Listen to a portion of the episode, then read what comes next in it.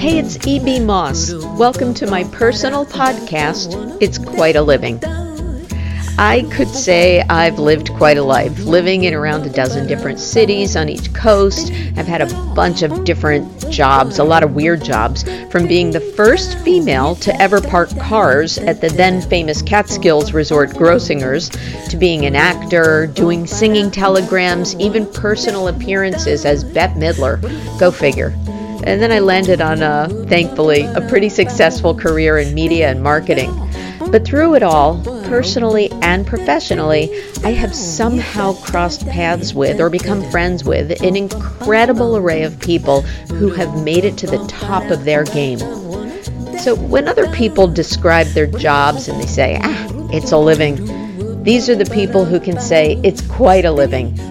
And I've been crazy fortunate to know Oscar nominees, to Tony winners, chief marketing officers, to authors and inventors. I don't know why. I don't take it for granted, but it's been that way as long as I can remember. I think about living next door to Jonathan Leibowitz when we were kids. You know him as Jon Stewart. On to babysitting Robin Thicke when he was a little kid.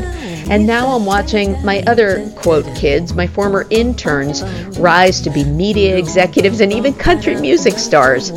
So, what's the through line for them all? How do they balance their lives? What do they think about fate versus themselves making things happen? So, since I'm a big podcast fan and it's part of what I do for a living now, what better way than a podcast to share some pretty spontaneous but real conversations with them? that'll give you some insights into the personal side of this eclectic group of friends and acquaintances and some tips and insights based on their professional side too, I hope. What I do know is that we don't do anything without a little help from our friends and in my case also some relatives. I'm very lucky to be surrounded by more talented people who help me put this podcast together, like my Grammy nominated composer stepbrother who did my original theme music, to my designer nephew who did my logo, and thanks to all the friends who have agreed to talk candidly to help inspire us all. So here's who's coming up. In the first couple of episodes, you'll hear from a keynote speaker and marketer whose fifth book came out recently, all about the possible demise of big corporations. It's Joseph Jaffe of Jaffe Juice blog on his new book, Built to Suck. Next, a first time author, but the former chief innovation officer for some major magazines like Elle Decor.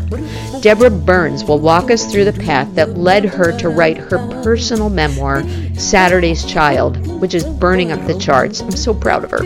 I promise you, actors and singers, business leaders, showrunners. So, thank you for listening, for sharing, for subscribing and rating this podcast. And I thank you for being in my expanding circle of friends. The truth is, whether you're living quite the living we're all lucky to be living quite the life.